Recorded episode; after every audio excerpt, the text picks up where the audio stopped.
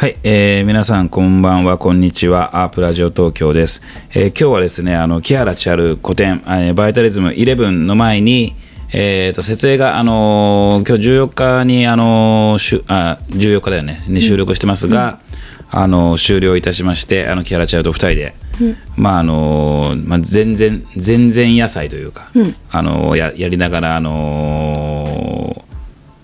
収録をさせていただいてます。はい、まず、チェロちゃん、ご挨拶を。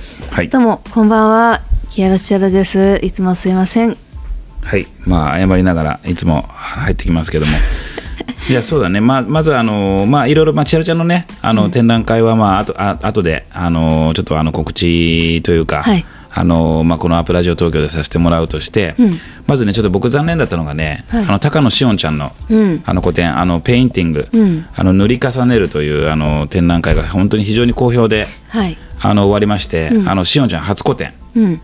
ね、もうあのそれだけでもなんかすごくあのギャラリーとしてもね、うん、気合の入った展覧会だったんですけれども、はい、あの本当に大勢のお客さんが来てくださってあの、まあ、何よりもねこう本当に彼女のなんかこう絵に向かうその姿勢というか、うん、あのまあ、まだあの芸大のねあの学部生なんですけれども、うん、あのそう垣間見れる、うん、なんていうかなちょっとアープとしてはちょっとこうあの初心に帰るようなね、うん、あの展覧会が大盛況で終わりました、うん、でねあの、まあ、しおんちゃんもね、うん、あのまあ、同じオイルペインターとして、千春ちゃんのことをなんかねこう、まあ、尊敬してるみたいなね、あのことを、まあ、リップサービスなのかあの言ってくれた。でも、ね、すごい喜んで千春ちゃんがね来てくれたのすごい喜んでくれたのが、あ僕もねなんかそう10年とか15年かまあ、あのアートギャラリーやっててねなんか良かったなと思うぐらいは、その若い子たちがねそのちょっとあのうちでやってる作家が来てくれて喜んでくれたのは本当嬉しくて、うん、しおちゃんどうでしたか？あのしおんちゃんの高野しおんさんの、うん、あの個展は。もう、うん、私なんかそうそうなんかその他の作家さんの作品とか、うん、グッてなんか胸なんか胸をつかまれることってそうそうないんですけど、うん。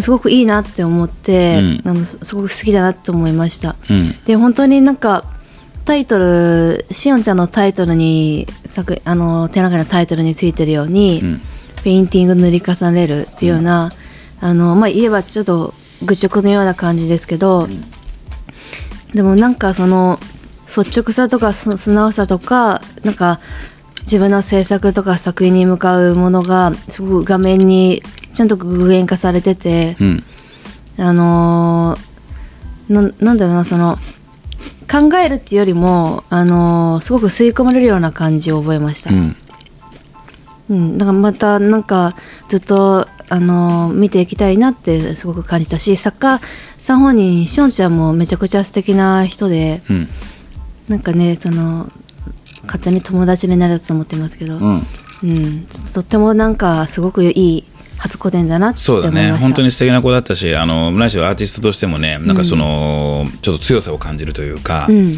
あのその骨太なところを感じるので、うん、あの今後もあのちょっとアープとしては、あのしっかりコミュニケーション取って、あの紹介していきたい作家だなと思って、のっさんとも話してたので。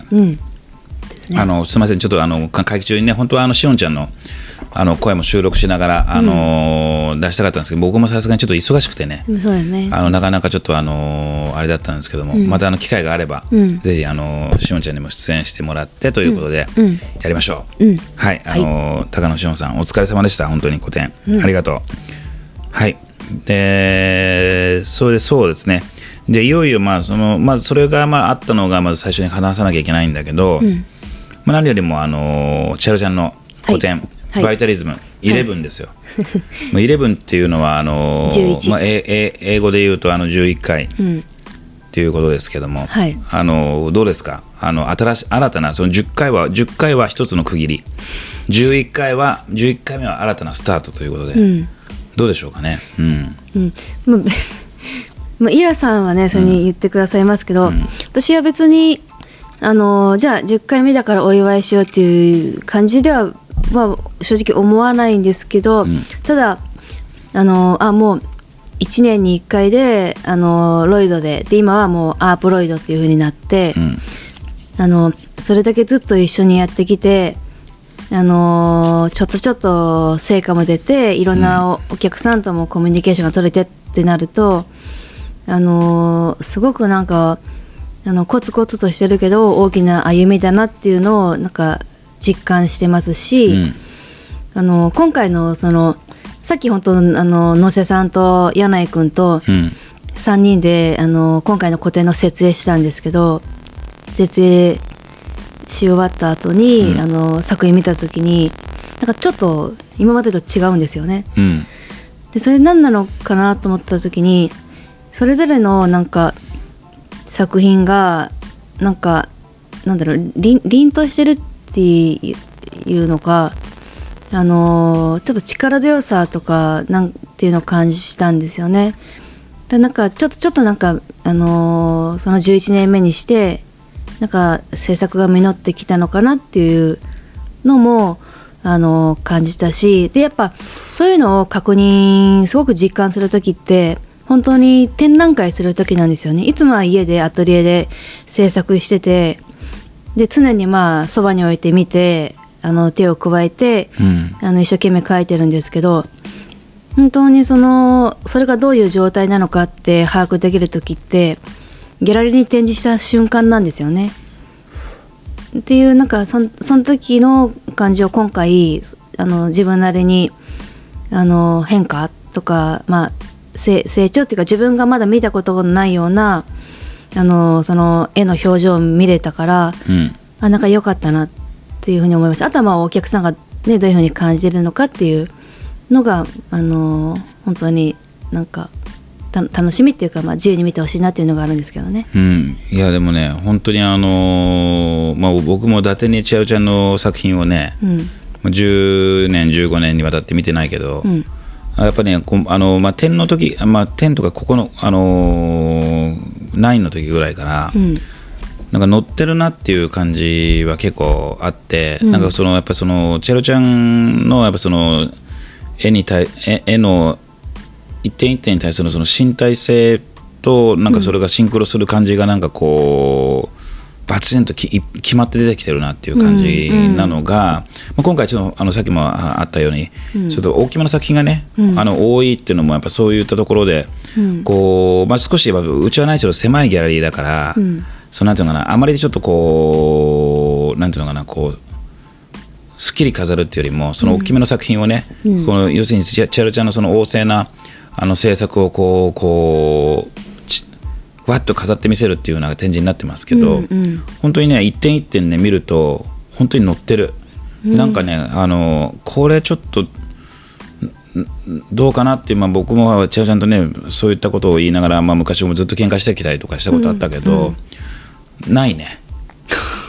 今回は。もう全部は決めてきてるなって乗ってんだろうなっていう、うん、チェロちゃんがなんかこう意図的に決めてきてるっていうよりも乗ってんだろうなチェロちゃんっていう感じは、うん、うん、するねまあ乗ってんでしょうね、あのそうあとなんか今回、まあ、今回というか毎回必ず入れ込むんですけど、あのまあ、いわゆるその私のあのあこれなんか木原さんの絵だなっていうモチーフとかポーズとかそういうのってあるじゃないですか、うん、でもやっぱりその中でやっぱ重要なのはあのー、次の、あのー、ももうちょっと次一歩二歩行っているものっていうのも同時進行しててそれもすごく重要なのでそれもなんか、あのー、入れ込んでるっていうかもう同時進行なんですよね。うん、でそれもやっぱりしっかり見ていただきたい見ていただきたいっていうかあのこういうのも全部連動して次につながってるっていうのも必然的に派生してくるものだから、うん、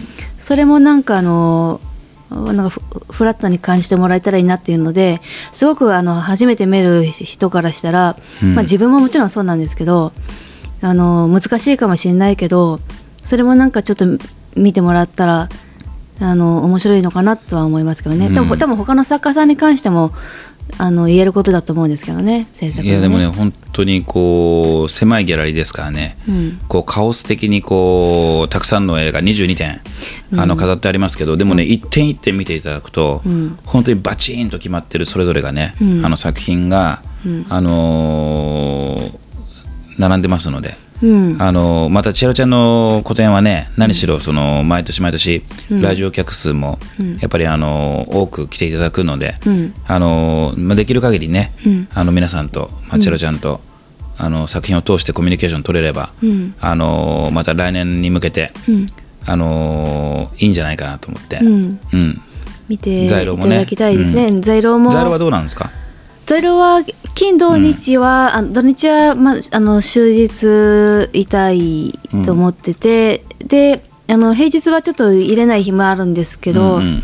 あのま2時か3時以降から7時まで在廊してっていうのであの、うん。明日あのー金曜日にあの X、まあ、ツイッターですよね、うん。とかインスタとかフェイスブックで在廊日をちゃんと告示しますのでもしその時に毎毎日じゃなくてさ、あのー毎日はちょっと難しいですね。ままじゃあ、ま毎日ほら、あのーあ今日いますとかじゃなくて、うん。まああのー会期中のあの在労スケジュールみたいなのをあそうそう。X で出した方がいいと思う。もちろんもちろん。それをだから明日、あのー明日ちゃんと、あのー調べて書いてそうそうそう。あの絶対いるあの、うん。日にちと時間でそうするとほら、うん。あのいない時に来ようかなっていう人はあの逆に来やすいところもあると思うし。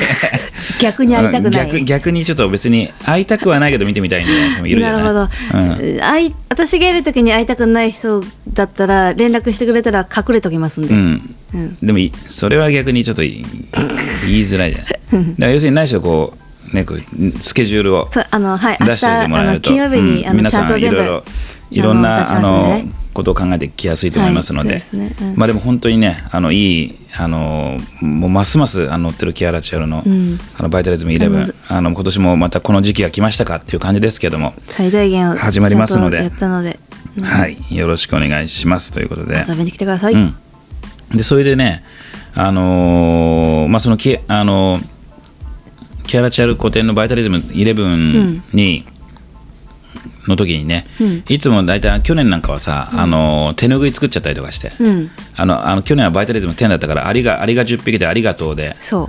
あのテントかけて、あのーちょっと、あのー江戸風なシャレで、ね。手ぬぐいとか作ったりとかしして今年もなんか作ろうかってなってたんだけど、はい。やっぱ、まあ、あのみんな忙しくてね、うん。あのなかなかそれに手が回らなかった時に、うん。パッと、あの思いついたのが、うんまああの要するに版画作品ですよね。版画をエディションしようっていう、うん。であのことで、あのまあ、そこはあの作りました。はい。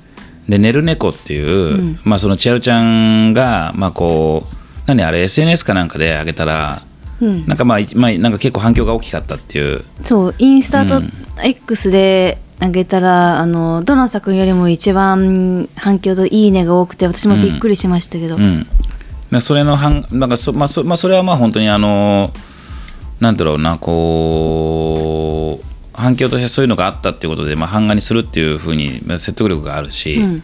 でそれをねあの実はあの限定15部で「寝る猫」っていうタイトルの,、まあ、あのバイタあのバイタリズム1あの11のパート1から飾ってありますけれどもはい。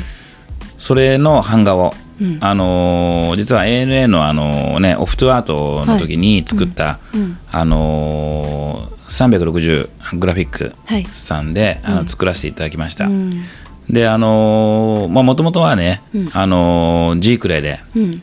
あのスローっていうことで、まあ、時間もないしね、うん。でやってたんだけどそのあの工房のあの伊丹さんが、うん。いやもうそんなあの木原さんの展覧あの版画だったらうん。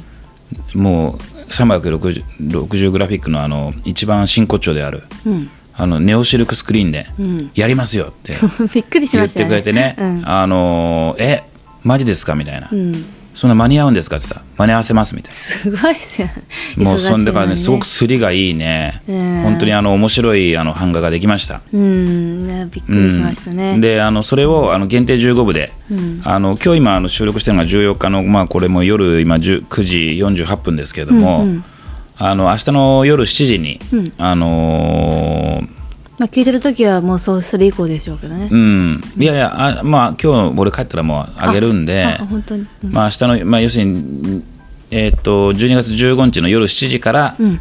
パート1の会期終了まで、要するにその25日の、えーっと16時まで、あ18時まで、うん。あの申し込みを受け付けます。ちょっと限定15部、まあ、あまりね、そのえまあ、エディションが多くても、なんかあのーやっぱ実際に見てもらいたいのはやっぱりその、ギャラリーでのペインティングだし、うん。あのーそっちよりかはやっぱその15部ぐらいが適当かなっていうので、まあ、あのギャラリーで考えて、うん。15部だけあの発行させていただきます。うん。あのネルネコのあー、えー、とキアラチのネルネオシルクスクリーン、うん。えー価格が7000 7万7000円で、うん。あのちょっとあの募集させていただきますので。ちょっと急になんかあのちょっとなんか何あのテレビテレビあの通販みたいになっちゃったけど、ででもなんかね、私思うんですけど、ん。あのー360度グラフィックあのその伊丹さんたちの作品あの作品って言いますけど、うん。あの版画って言ったらやっぱりエディションでうん。同じなんか連鎖のすり物って思うけど、うんあのそれに関してはあのその伊丹さんたちのそのネオシルクスクリーンうんあでしたよね。うんに関してはあの本当に一点物って言ってもいいぐらいあのその一つの作品だなってなんか感じるんですよね。っうんていうのでもなんかあの楽しん、うん、でもでというのは本当自分の毎回なんか見るたんびの感想ですけどね。でまたねで版画の自分も版画の概念変わりましたもん。うんであのなんだろうあのもともとジークレで俺が頼んじゃったもんだから、うん。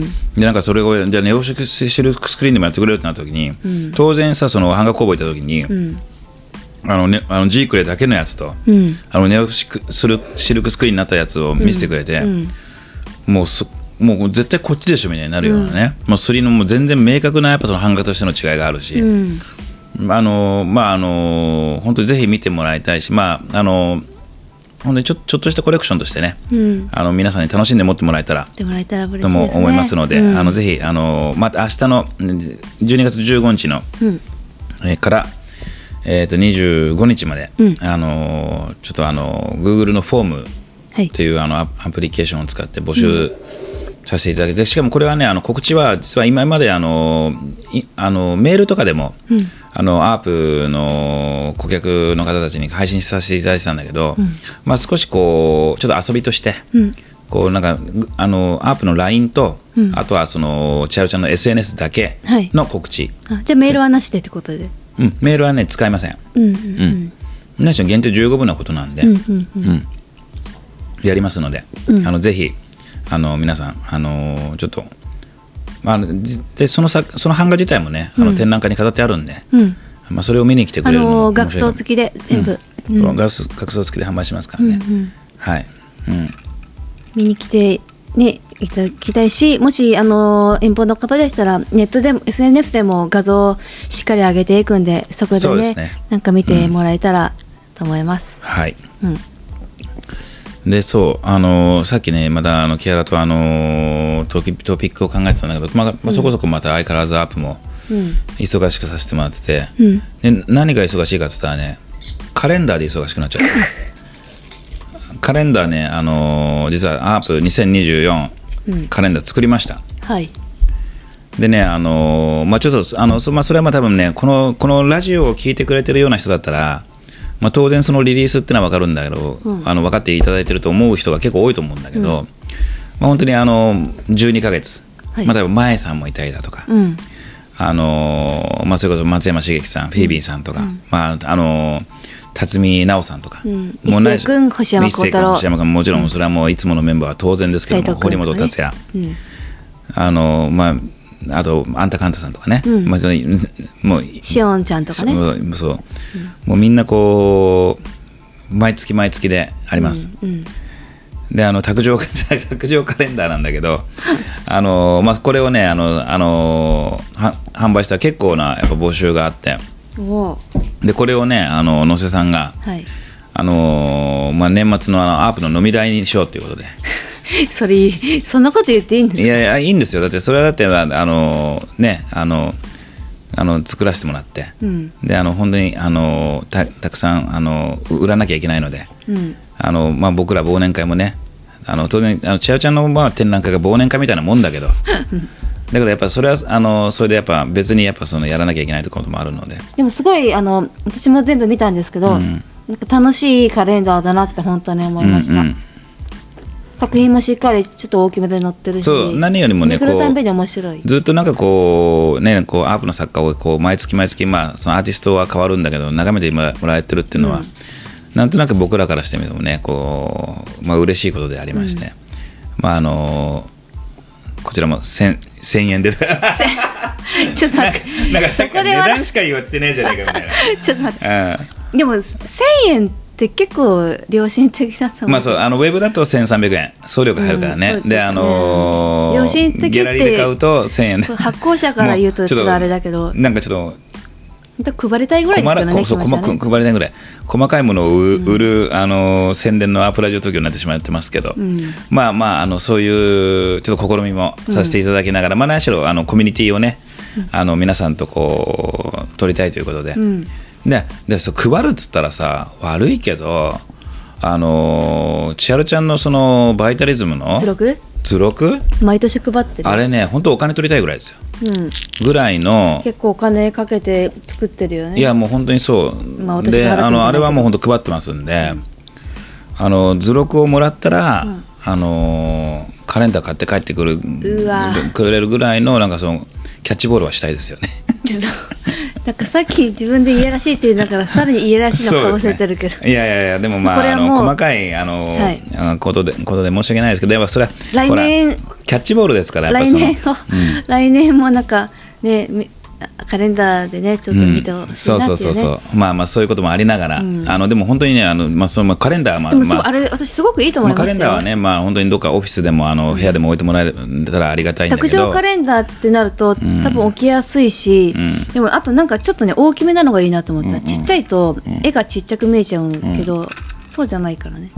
そう。であのーでもロイドの図録はあげますから、あチャウちゃんの展覧会のね、あのご来場くださった方ででまああ販売はしないんですよね。ただ単にあの販売っていうかネット 1000, 円では。1000円で売ってるだけじゃなくて、あのアープ、ロイドは太っ腹ですから、そういった意味では、そのちゃんと、ね。あの図録をね、あの星山君の時だとか、一星君の時だとかも作って、大切なことあの皆さんにお渡しし,、して、またそれをね、あのコレクションしてくれてる、これあのアープあのをこう応援してくださってるコレクターの方たちがいてね、あの結構本当にこうか足しげく通っていただいてその図録集めていただくと、結構それはそれでねなんかこう横に並べると壮観なコレクションになりますので、あのあそういえばそのコレクションでもでしたけど、あのステッカはい。ーチャあゃんの。あフォックスと寝る猫。あれは、あのチャルちゃんがなんかあの SNS でなんかこう堂々と告知してましたけど何何回かツイートしましたよ。あれあれは僕が実費で作りました。あはいであの、まあ、正直そのテストですあれね、うん。だけどまああの欲しい人もいると思うから、ん。まあ、どんどんどんどん上げてくださいあればね。でもフォックスはもう点数、あのー数が少ないからね、うん。ででも全部配るっていう感じはないですけど、あのーそうですね。誰でも配られるわけは配ればいいじゃんい。やそんなの一緒になくないっちゃう。いやそんな早いもん勝ちだよそんなの。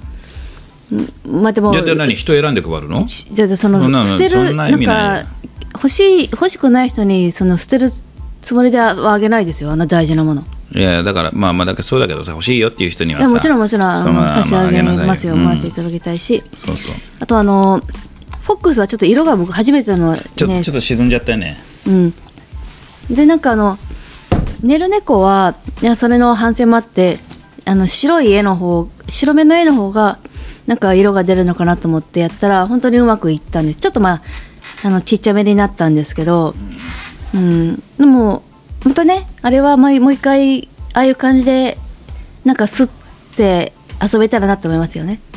でそれもなんかまたあの会場に来た人で、まあ、自分とかイラさんがいる時以外にしかお渡しできないですけどタイミングがあってあこれなんか欲しいですとか言ったら全然あのお渡しするんで。まああげますねあげます。うん、全然入れてほしいです、でももちろんその数にもそんなにたくさん吸ってないのでそうそうそう。あのー、ほんと少ないですけどね、うん、そうそう。っていうまあます。まあでもねまたみんなで楽しんでもらえればっていう、うん。でまたもっと欲しいってなれば別にあの、ね、自分たちもどんどん改良していきますしね。改良しながら作っていけばいいだけだから、うんうん。ね、あのそれで足を運んでくれるってことがさ、だからなんせなんか喜んでもらえるのがやっぱあの嬉しい。次につながるし。そうだね。うん、純粋ということでちょっにそう思いますとステッカーのあのツイートがあったんでね、あのあれはまあ僕が実費で作りましたっていうことで。でもステッカーちょっと楽しいですよね。まあステまあッカーが楽しい、イーラさんが作ってるからあれだまあまああの要するにそのビックリマンチョコをねうん。あのイメージしてあのネルネックのやつなんか正方形でサイズ感もまあある程度一緒にしてあのホログラムで作ってさ。そうね。でホログラムがしびれるんですよ、うん。まあじゃあ次いきますが。まあ、千春ちゃんも昭和の昭和の子供だった時代を思い出してね。はい。ビックリマはい。ンシールにはまってましたもん。でビックリマンチョコだけ冷凍庫にいっぱい溜まってました、でもビであ俺はビックリマンチョコが好きだったけどね。でも俺ビックリマンのあのファイル持ってるよ、あえまだ？うん、ままだ持ってて。で俺これ相当高級な高くなるんじゃないかな。今度持ってきて見せてくださいよ。いやいや見せる見せる。であのしたらねあのいろいろねメルカリとかで調べたんだけど大して高くない。まあね。うん。まあだあの微妙なコレクションだけどでもちゃんとスーパーゼウスだとかヘッドロココだとかあってちょっと今度持ってきますね。でもそれあの草間彌生さんの作品と同じようにまた寝かせるとやばいことになる。いやいやもうだってもう散々寝かしてるもん。で今ポじゃあ今ポケカですか？もう今はなんだろうね。今はなんだろポケカじゃないですか？うポケモンカードももう遅いんじゃないの？あんなの。だって買えないんじゃないの？いや買えないからでしかも旬でしょ。さその儲かるから買いに行くって違うじゃんまあね。うん、やっぱりほその時その時欲しいから買ってたのががなんか大事に取ってたらすごく高くなったっていうのがこうだって儲かるるからなんか買うっていうのはもう完全に商売気があるからでしかももうこ楽しんでないですもん。青春がないですもんそんなの全然もう参入できませんよ。うん。もう買えないからね、うん。まああのちょっと話がずれましたけど。そう、うん、戻そのうん。まあそういうことで、えーまあ、カレンダーの話はしましたと。う、うん、じゃあはい。じゃあアープトピックにはい。入らせていただきます。どうぞであのまずねあの我らが末っ子。はい。あの一星君の うん。あの実はあのああの六本木あ六本木じゃなくてあの銀座6うん。のあのショーウィンドウ。前にあの千代ちゃんがね、あの100号であのタブローシリーズではい。赤青黄赤青緑うん。のあの作品を100号並べてたところがあって、うん。であれがねすすごい反響だったんで、うんあの銀座6もちょっとあの味を占めて、うん。あのもっとあのアープの作家やらせてほしいということで、うん。あの第2弾としてうん。あの我らが末っ子一星君がうん。あのねまたね昨日も展示に行きましたけどうん。今回55 3点なんだけど、553で、うん、いい展示です。抽象のものアンフォルムのものとあと人物の作品があってヒューマンの作品があって。それぞれの色の雰囲気は違うんですうん、あの赤青あとあのまあそのバッグがちょっとこうホホワイトみたいなちょっとホワイトじゃないんだけどね、うんそういうのがあってそのすごくねあのいいバランスで飾られてて。1か月ぐらいやってんです？そうだね、えっ、とちょっとあのごめんなさい。あの今すぐあのそこいつ終わるかっていうのはちょっと答えられないんですけど、うんうんいやあの飾りに行ってうんもう今まさ見にあの銀座6あの銀座にね、うん。あのあの行けばあの一星君のそういう最新作が見ていただけます、あの外のショーウィンドウですね。そうそうそうあの銀座6のねアールグロリューのショーウィンド。ウうん見に行きます。もうちゃうちゃうのやつが好評だったんで、うん。もうあのー銀座6からもう一回やらせてくださいみたいな、一星君のやりたいって言ってね。そうそうそう。うん。で一星君であのーまあ実は僕らも当然その言われたからってやるわけじゃなくて、うん。ちゃんとあのー作戦を練ってうん。その後は星山幸太郎も100号3点っていうことでつながってあの来年のしあ年末はあのー一星君ですけど、うん。新年は星山幸太郎君で100号やりますんでね、うん。すごいね。これあのぜひちょっとあの楽しみにしていただいて、うん。でしかもあのちょっとまあちょっとあのトピック的には前後するんだけどあの大変だ。あの6階のあのつ蔦屋書店のあの、フォームっていうあのまあ大きなまあ綺麗なギャラリーがあるんだけど、うん。そこではあの松山茂樹さんがはい。個展を開催してますので。うん。であのあの時ってほらチャルちゃんの時ってさ、うん。やっぱその蔦屋でほら蔦あの個展をやりながらあそこもあのやってジャックするみたいな感じだったんだけど、うん。まああのそういった意味では、アープがまたあのこの年末年始にかけて本当だ。あの銀座6をジャックしてますので、うん。あのぜひ皆さんご覧になってくださないんかイーラさんの言い方なんだろういやらしいな。なんで？なんか普通に言えばいいのにいやなんかねあのおすすめモードになっちゃうんだよね。何ですかそれみたいな？なんかあのなんかちょっと残念。え？ーなんでもうちょっとさらっと言えばいいの？うん、なんかもうちょっとなんだろうあの素直に言えばいいのにって思っちゃうけど営業入ってますよねみたいなまあいいか。いやそれは営業入らせてよ。まあねだって力だって入ってますからね。もうみんなのだってあのね力入ってる作品を展示してるんだから、うんそうねそうだね。そんなにあのふわっとさ、どうでもいいかみたいな感じでは言えないでしょ、ね飲みながら話すようなことじゃないから、ね、そうそうそうそう。だからその松山さんのやつもすごくあの、今あの力の入った展示でチャット GPT をねテーマにしてるんだよね。で俺チャット GPT 大好きだから、結構あの使ってるんですけど、うん。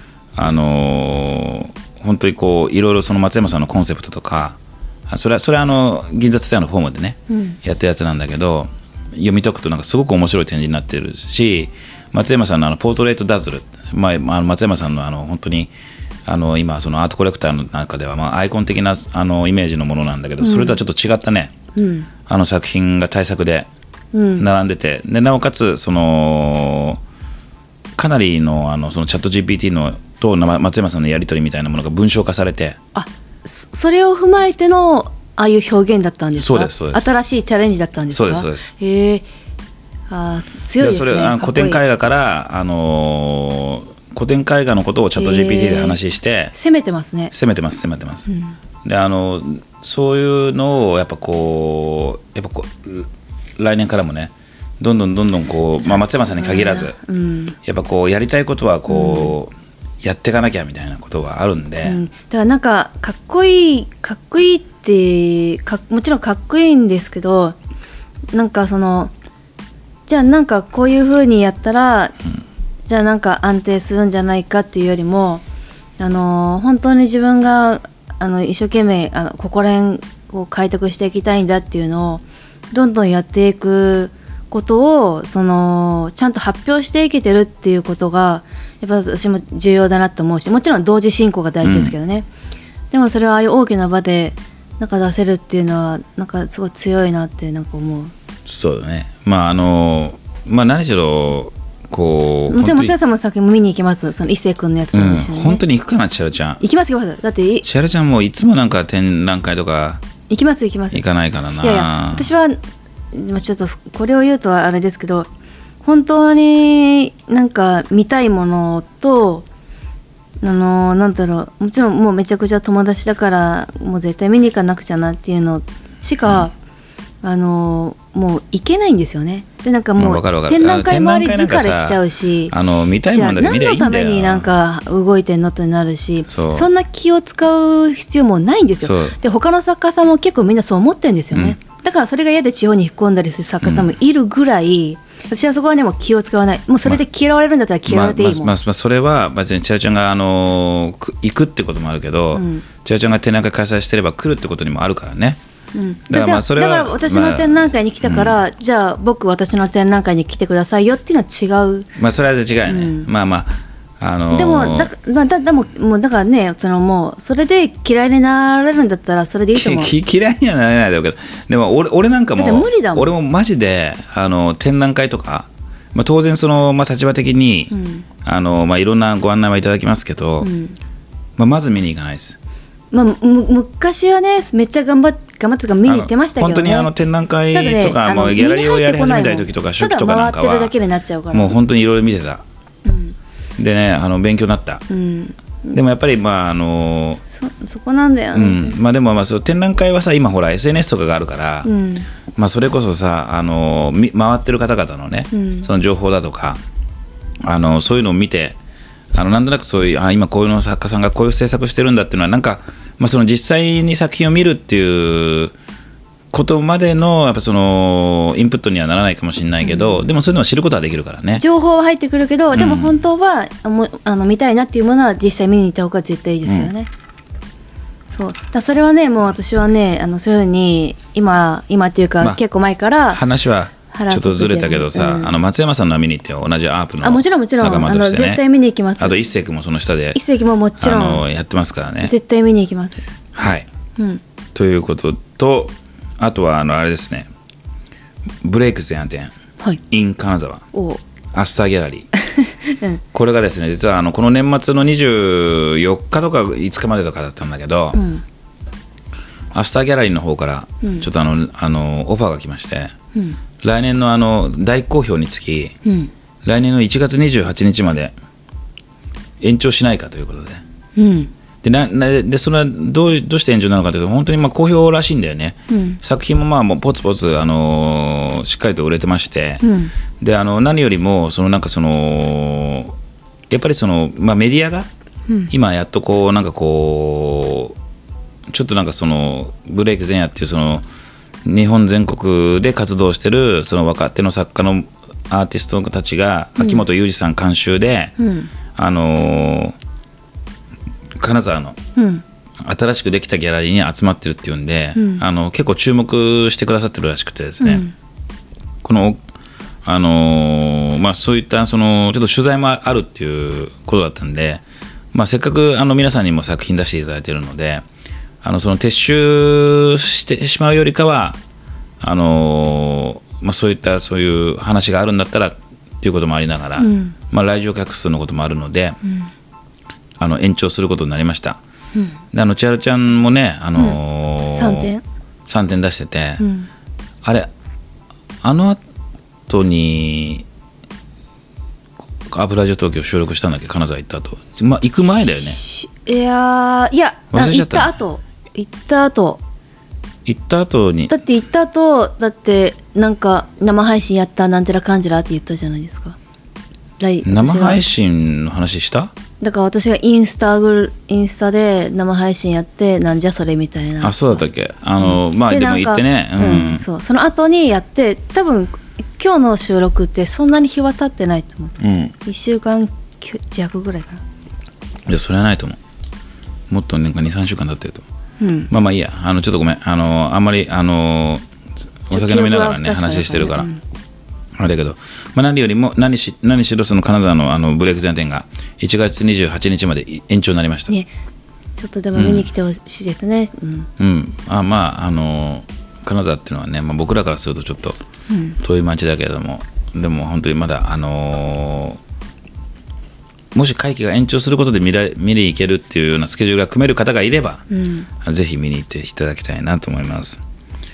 あと、あのーエンパシーギャラリーで、あの原宿のね、あのーあのこちらもあの、まあ、同時開催というわけじゃないんですけど、ブレイク前店させていただいてます。あのエンパシーギャラリーさんはね、あの前にもちょっとあの話したかもしれないけど、昨日もね、ちょっとエンパシーギャラリーさんと忘年会してきたんだけど、あのーまあ、中国の方、あのコレクターたちをこうめがけて発信力があるあのギャラリーで、あのーまあ、ブレイク前って今もやってますけどもやっぱり作品もやっぱりね売れてるみたい。うん。あで本当に、うん、でねなおなおかつあのこの26日から、あのパート2っていうのもまだやってね、このまたパート2のメンバーっていうのが、ちょっとあのまだまだエンパシーギャラリーがこれリリースしてないんで僕の方からまだ言えないんですけども、結構いいメンバーがあの8人9人揃いました、なので、あのーぜひちょっと注目していただきたいなって、へーこれもまたね、あのー SN 僕の SNS でも告知しますのでぜひあの原宿はあのーまだあのーパート1の方は開催してますので、よろしくお願いいたします。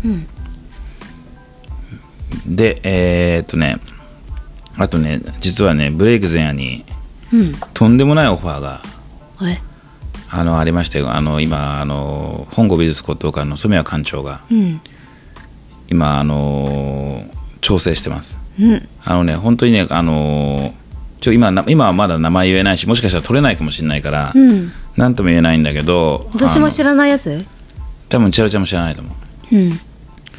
あの日本あ日本では世界でトあップ5に入る やばいやつだ。アーティストの取材を聞いてたけどね、うん。あのーえそれ本当に叶うんで叶っちゃう叶っちゃう系ですか？いやー叶えたいよね。えでも叶う風になってんでしょ？叶う風に今進めてます。えそれすごいとんでもないことですよ、うん。で染谷さんも本当気合入って進めてくれてるんで、あのーやってますけどまあこれはね本当にあのーまあこれ年末29日の日が X デーであのー僕らちょっとここで？いやいやここではでではないですけど、何しろその世界トップ5のあのーアーティスト。アーティストなんで、あの忙しいのでね、まさかこんな湯島組んだりまで呼ぶわけにはいかないんだけど、でも多分車の中でであろうがなんだろうが取材してブレイク前の YouTube だったり、まあ、できればそのテレビに、あのちょっと出せるように、あの本当取材自体がもう結構、見てほしいですね。あのそんな忙しいの？そうだよね。国日本の、あのテレビ局だと、うんそんな撮れとあんまり撮ったこと撮れたことない作家だと思うんで、うん。実際直接ね、うん。あのこれはねあの後日またあの撮れたってなって。それいつぐらい？え？あのだからそれ撮りに行くのはだから29日が X で。あ12月？の29日今月ですね。ちょっと今調整してます。え私も行っていいですか、うん調整してますので、ぜひあの楽しみにしていただいて、うん。ということであのトピックは終わりました。はいやっぱなんかこの前も2人でやった時にそうでしたけど、うん。トピック多いですね。まあそうね。相変わらず忙しくはさせトピックで40分ぐらい。ていただいてますね。ありがたいこと。じゃああとじゃあ10分ぐらいなんか雑談しますします。か、うん、雑談のネタがなかったらドゥルドゥル談行くとちょっと雑談考えますか？雑談を考えるって雑談ってなんかその考えないから雑談なんじゃないの？なんかないんですか最近？いや最近そうね。まあまあ親父が死んだっていうことぐらいかな。あのーもう次の次のステージステージに行ったね、そうなんかねあの、まあうちまあ皆さんご存知だと思みんないますけど。通る道だからね。そうそうそうそう。あのご存知の方もいると思いますけどね。お親父も美術賞だったんですよ、うんうん。まあ、っていうのは、まあ、僕のちょっとあのバックボーンをね、うん。今更ながら話すとどうぞ言ってください。あのまあ、一応4代続く、あのまあ、美術賞兼あの表具屋って言って教授屋って言ってね、うんあの要するに掛け軸とか作るのを、あのひいおじいちゃんが。うん。あ僕僕ひいおじいちゃんはもうお会ったことないんだけど、うん。あの新潟から出てきて、それで、あのまあ、この湯島で、うん。あの古神堂っていうのを作って、であのまあ、そのひひいおじいちゃんが生きてた時はね、うん。でそれこそあの東山海だとか、うん。あとは、まあ、あの松林慶月だとか、うんまあ、そういう、まあいあーまあ、近代の日本画では、まあ、そこそこ有名な作家さんの,、あの掛け軸をまあつけて、うん。あのまあ、古神堂っていうのが、まあ、やったのが、まあ、おひいおじいちゃんで。で、おじいちゃんとかを、あのー親父の代にね、あの画廊画廊をやったんだけど、うん。あのーまあ、そのバブルっていうのがあって、うん。まあ、そのまあ、それで、まあ、ちょっとまあバブルもあったから、まあ、お店が閉じちゃったんだ画廊はもうやめちゃったんだけど、まあ、僕もなんとなくその時のあのあれがあるんで、あの美美術賞やってるっていうような感じなんですけどね、うんまあ、その親父がまあ亡くなったと。うん。みんな71歳っていうねうん。年齢で、まあね、まだねちょっとね若かったんだけど、でやっぱ親父もねなんかすごくあのーまあ、業業界長か長かったんで、まあ、皆さんにもねすごくお極めの言葉をいただいて、あのやってましたけどね。まあ何しろねまあお親父が死ぬっていうのはなんかこうまあちゃうちゃんなんかもね、あの若い時に親父さん亡くしてると思うけど、うちのお父さんは多分37とか8ぐらいでしたね、ん。お父さんがなお父さんの年齢がね。うん俺が39だだ今から10年前俺が39だった時に、私が多分小学校5年か6年の私のお父さん、ユラさんの年の時に死んだんだって言われた記憶がある。いだからショック受けてましたや、よね。もうめちゃくちゃショックだと思うよ。えーみたいな。ね。自分の年だったらね、そうそうそう。まあでもなんかこう、なんとなくやっぱその自分の死っていうものとかもなんかこう、まあリアルになった、一段リアルになったなって、漠然としてたものが、うん。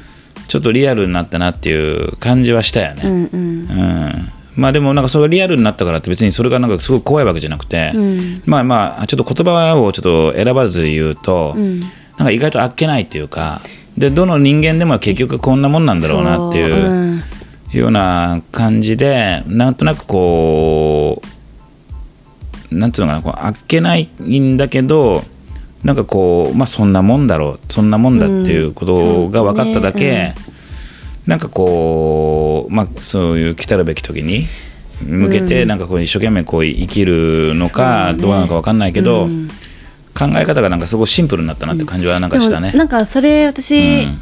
あのーそのそのお父ゆうさんのお父さんのお母さんおばあちゃんのとこに、うんあのご挨拶に行った時に俺墓場泥棒かと思ったもんね 私が？いそうそう。なんで？ちょっと待ってよ。千春ちゃんがさ、ね、おおばあちゃん家来てますっつってさあのなんかな何を嘘。何を盗むの？あありがありがとうと思った瞬間おお思ったんだけど。なんで墓場泥棒なの？墓場泥棒の意味を知らないけど。なんか盗んでいくと思ったの？私がや盗んでいくとは思わないけど、なんかさそのなんつうかどさくさに紛れてなんかこうすごいなんかこ恩着せようとか？ういや恩着せとかそういうんじゃないんだけどあなんか千春ちゃんやっぱすごいそれめっちゃショックなんだよいやありがたかったよ。おばあちゃんもさなんでその墓？一応だってほらあの もう今の一生忘れないからね。い一応さあのやっぱ寂しかったじゃん、でそこにさ千春ちゃんが言ってくれたっていうのはありがたかったと思うけどなんかさそのずずいぶんなんかアクション取るなみたいな。ちょっと何それ？でもありがたかったけどね。めっちゃ本当に歪んでるね。まあいいやあのちょっと言いたいこと忘れたわ。あのでもねちょっと何だったかな、うん。そうおばあちゃんのとこにその手を合わせに行った時になんていうの今のでショックすぎて言い方言いたいこと忘れちゃったけど、なんか本当に忘れちゃった。めちゃくちゃいいこと言おうとしたのに。あそっか。でもねあの実はねこの10日の日にひどい。10日の日に、あの四十九日、うん。あのが終わりましてあの納骨もしてきました、あのお墓にね、あ思い出した。うん。そのおばあちゃんが自分のあの息子お父さんのことね、うん。息子ねのことをでなんか私が手を合わせに行った時にそのあのめちゃくちゃなんか千春ちゃんのことをすごい好きだったからなんか会いに来てくれてめっちゃ喜んでると思うよっていうふうに、まあ、江戸っ子の言葉で言ってくれたの。でなんかねあとあのちょっと待ってとなんだったかなちょっと待って。本当に言いたいことってね忘れちゃうんだよね。ちょっと待ってね。ちょっと待ってねじゃなくて、これあのラジオだから あんまり待ってらんないんですよ、うん。うん。なんかね絶対的に言わなくちゃいけないのがあって、うん。あのーあそうそう。あのーそのイラさんのお父さんね。うん。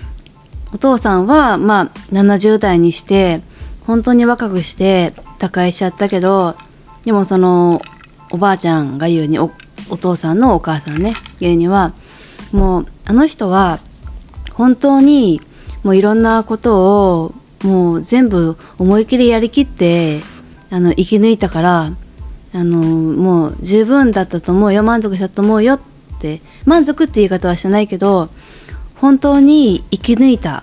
で最後も自分が亡くなる時に全部自分のことを自分でやっていったから本当にすごいよって言ったっていうのまあ聞いて最後まで聞いて聞いて家族として聞いて聞いて聞いて聞いて最後まで。って言ったってことはそのお親がそういうふうに言うっていうことはなんか本当にすごいなと思ってっていうことを感じました。なるほど。まあまあこれはラジオだから言わないけどね、まあ、僕も長男としてね、うんもういろいろ大変な思いは大変な思いはね、あの死後もしてますよ、まあでもまあしょうがない。これはまあ親父がもう亡くなっちゃったから、うん。あまあだだからさっきも言ったみたいに感覚としてはなんとなくあっけねえなっていう。まあわかる。いうところで、なんとなくその自分の死っていうものが、まあ、ある程度漠然としてたものがこう近くなったっていうことと、まあ、整理ができたっていうことですね、まあでも雑談だからさ。そう。でもあれもう一個、うん。もう一個それでうん。思い出したのさ、がその自分の山口家のさ和樹康夫さんの言葉なんだけどさ、うん、一瞬一緒？一瞬一生だい一生は一瞬だしで一瞬はなんか一生に感じることもあるとかああるだろうとか言ってたじゃない、うん、本当そうだなってことを思ったよね。うん、そうだね。でもだから結局さなんか私思うに他人から見てあのそのまあ亡く亡くなった人のその人生がどう思うとかじゃなくてさうん。その人がさ本当に例えばあの短命であってもあの長命であってもあの周りからどんな風に思われててもなんかもう俺はこれでいいんだと思ってなんかもう本当に自分の人生を生き抜いたことが結構なんか重要なのかなとか思っちゃうけどね。あの結構わちょっとわがまま入っちゃうけどねまあそういうことで、うん。あの本当にねあの業界のねうちの親父もさ業界離れてさ、うん。もう20年、うん。要するにそのもう経ってんだけど、うん。あの71とはいえねもうもうあの本当全然仕事しなかった親父だったかいらやそんなことないじゃない。いや本当にしてなしなかったの。だから大変だったんだけど、あののでもね本当に業界の方たちもね、まあ、覚えててくれる方たちから相当お悔や,、お悔やみいただいてね専門ご業界の大先輩たちからねなんかあの、まあ、そういうことがここやっぱこうビューズっていうのを扱うにおいてこうこうつながるっていうかねね。ことが財産だなと思って、まああのまあ、そういった意味ではあのいい、あの自分も勉強に改めてなったしね。とだからもしかイルワさんはさお父さんの、まあ、言い方悪いけど、うん。いろんななんか、あのーちょっとした尻拭いとかもさ全力でやって返してきて今全部イルワさんのことでなんかちゃんとつながってて仲良くしてるじゃない？でももしかしたらなんかそういうお父さんのそういうのがなかったらさこんなになんかそのそういう人まあそうそう。とあのそう。と全部つしあちゃんながってそれいいこと言っ。たね。あのー本当にそうで、あのまあ、まず親父がいなかったら、うん。あの俺はもうアートギャラリーも美術賞もやってなかっただろうね、うんうん。まああのもっと違う仕事は絶対にしてたと思うし、うんうん。まあ、これはもう絶対にこう上書きできないけど、うんでもやっぱそういうことってあると思うんで、ね。まあ、だからまあそれどういまあいろいろまあそれは家族は家族だからさいい悪いとか関係なくいろんなことはあるけどまあでもまあこの自分がこの仕事やってね。こうやってチャロちゃんだとか、うん。とこうやって酒飲みながらこうやってラジオでさ、うん。あのぶあのくっちゃべって、うん。こうまあこいや楽しくやらせてもらってるのは、うん。まあ一つのね、うん。あのまあ、こうそういうバックボーンがあるからっおていうことで。父さんがいたからっていうのもきっとあるよね。ことでうん。まあ、そういうことです、うん。はい。あとないの？なんか？え自分の？うん。自分まあ最まあそのまあ古典のこともういいよもうしかないから。古典のこことに戻してもいいよ。古典のことがまあドゥルドゥルダンぐらいだよね。じゃあドゥルドゥルダンやろっか。やろっか。もうもうその歌詞一発で決めよドゥルドゥルダンいい率がないからな。ちょっといくか。う、うん、一発で決めてもうこれでもうあまし長くなる間からあと10分以内に終わらすみたいな感じでやろう。いい？はい。一度入れ替わってみたい動物。あいいじゃない、じゃあそれでいきましょう、うん。一度入れ替わってみたい動物。もう私そこは出るけどな、はい。あの安直に考えたら猫。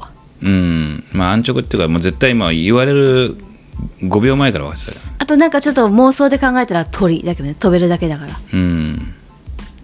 でも猫はねなんかちょっと答えがね全然バイタリズじゃあもうムじゃない一回回そう。いやいや、とりあえずまあまあ。ゆうさんも言ってみて。何？いや俺はねなんだろうな。生まれ彼産んだったら動物だったら俺ライオンとかになりたい。なんで？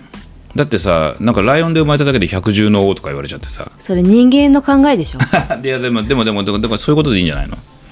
そう飛べるからラライオンからしたら人間の考えなんかどうでもいいじゃん。いやだってそうじゃなくて。ライオンなんだよ。あでもなんかさライオンライオンに生まれてみたいじゃんなんか。まあ一応無敵だからね。一応百獣の王なんて言われちゃってさ。うん。ちょっともう一回だけ回そう、はい。あこれはさっきの話したあのちょちょ一応言いますね、うん。自分の親と衝突したことは？え何何？自分の親と衝突したことは？ああ結構これ呪われてるぐらいあのー言うのこれ。そのタイミング。衝突したことって私いうのははねなんもない。なんもない。じゃあ一個だけプチ記憶をあの言っていい、うんうんあの小学校の時になんか、まあ、いとこと住んでてでなんか冬ストーブ炊くでしょ。で田舎だからそこに夜間を置いて湯を沸かしてたのでそのいとこが上がってきた時になんかじゃれて夜間をストーブの上からこぼしてバシャーってなったの。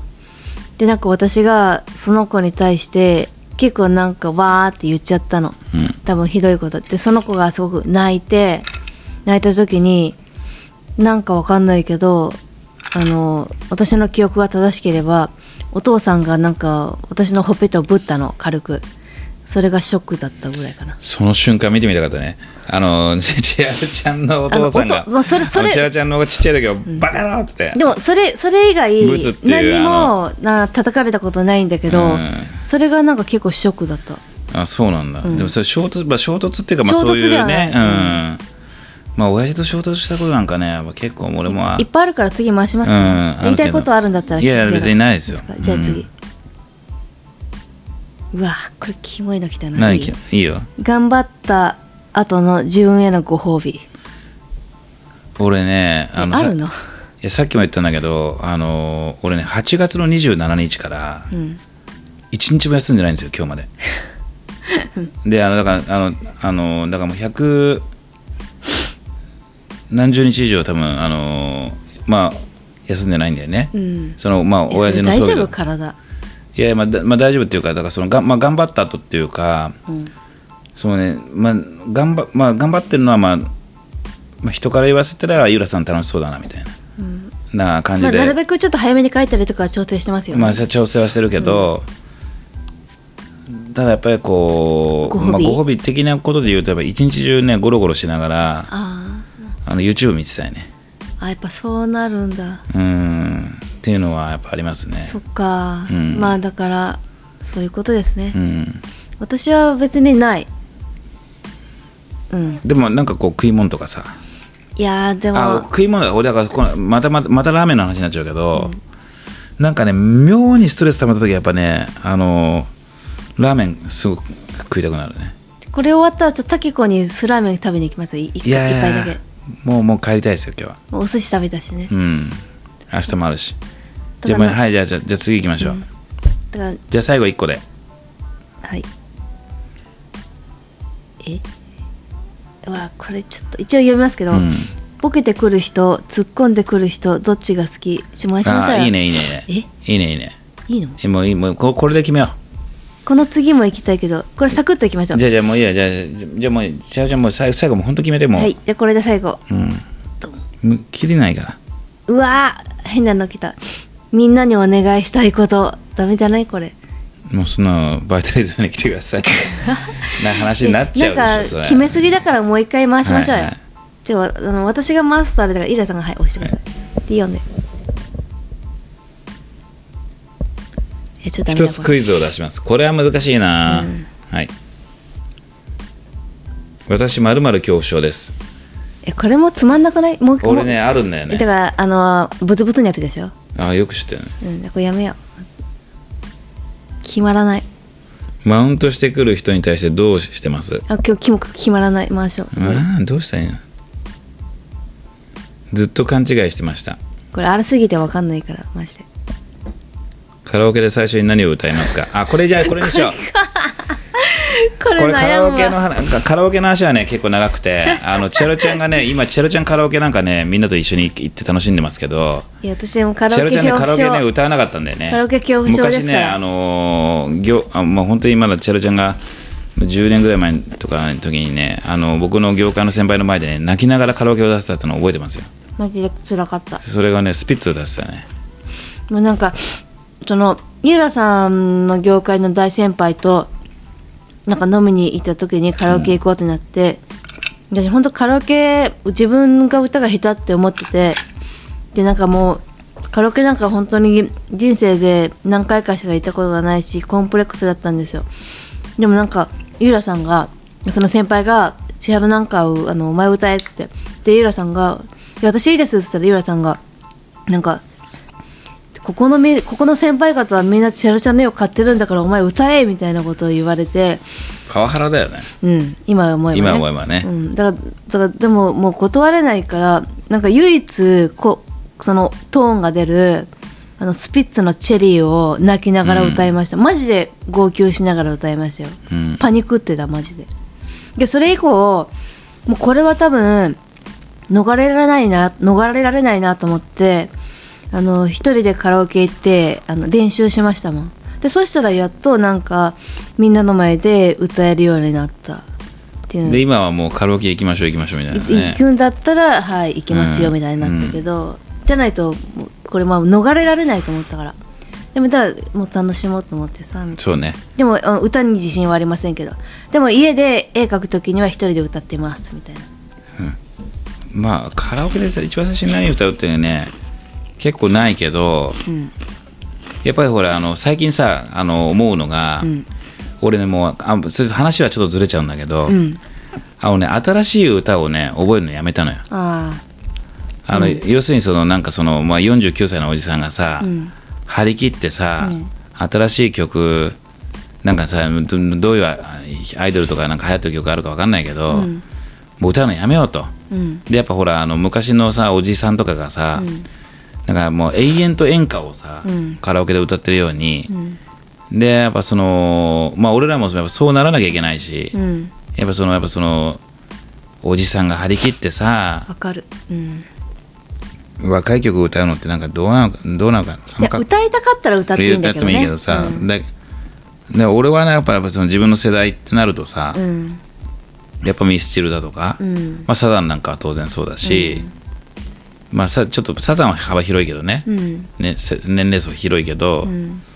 なんかやっぱそういうのをもう要するにその20代の後半ぐらいまでに聴いた曲をねなんとなく歌っていこうかなっていうふうに思ってますよ、うん、でもねそれねあの分かる。でなんかね自分も結構前から感じてたのがでなんかみんなその今人気の曲とかちょっとかっこいいちょっと前までのかっこいい曲とか歌ったりとかさ多分ちょっと計算しながらやってる子たちもきっといると思うんだけどでもその中でさ本当に自分の歌いたい曲を熱唱してる人を見るとなんかねかっこいいなって思うのね。でかつ今はそのまあ伊勢君もそうだけど孝太郎は星山孝太郎もそうだけど昔の曲とかさ本当に自分の歌いたい曲をあのなんか情熱を込めて歌ってるんだよね。それめっちゃかっこいいなと思って、やっぱこれだなとか思ったの。じゃあアープ忘年会はまあ、ね、年末にありますからね。そこでちょっとあのまだみんなで披露し合いながら、うん。ちょっと動画も流しながらやりましょう、音痴とか抜きにして楽しんでいきましょう、うんそうね。うん。今日どうなんだろうこの回もうあの、まあいつも通りなんじゃないめっちゃつまんない回だと思うわ。まあ2でちょっと人だからね、うん、まあでもまあとはいえ、まあ、そろそろまあ終了ということで、うんうん。あのーバイタリズム11うん、あのぜひあの明後日から始まります。見に来てくださいお願いします。もうこんなあのー酔っ払い2人が話してる、たらたらとね嫌いにならないでいただき宣ながら。伝で嫌いにならないと思うけど、宣伝ではい。あのぜひねあのーち近くとかちょっとちょっと近くだったらぜひ見に来ていただきたいです、うん、じゃあ、あのまたウェブとかあのインスタグラムとか、うん。SNS でも、まあ、あのちょっと注目いただいて、はい。じゃあ今日はここら辺にしますか。はい。明日も明後日もありますからね。そうね。明後日が初日なので。うん。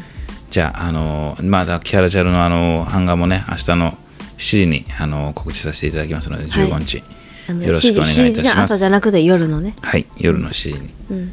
はい。じゃああの皆さんいかがでしたでしょうか？またおお耳汚しを。あのなんかもう終わり方が下手だよね。いやもう下手もう下手っていうかもう切るしかないんだよね。もうだべっちゃう皆様いかがでしょうかって誰も2人しかいないもういかがももクソもねえわみたいなうん、だね、からつもつはいスマートでいきましょう。じゃあはい。じゃああのまたあのー会期中にね、まあ、年末にまでにもう一回ぐらいね。はいあのみんなでやれたらいいですよね、はいじゃああの、はい。じゃああの皆さんどうもありがとうございました。ありがとうございました。はい、じゃああのバイタリズム1116日から始まりますので、はい。よろしくお願いいたします。ということでよろしくお願いいたします。はい。じゃあ失礼いたします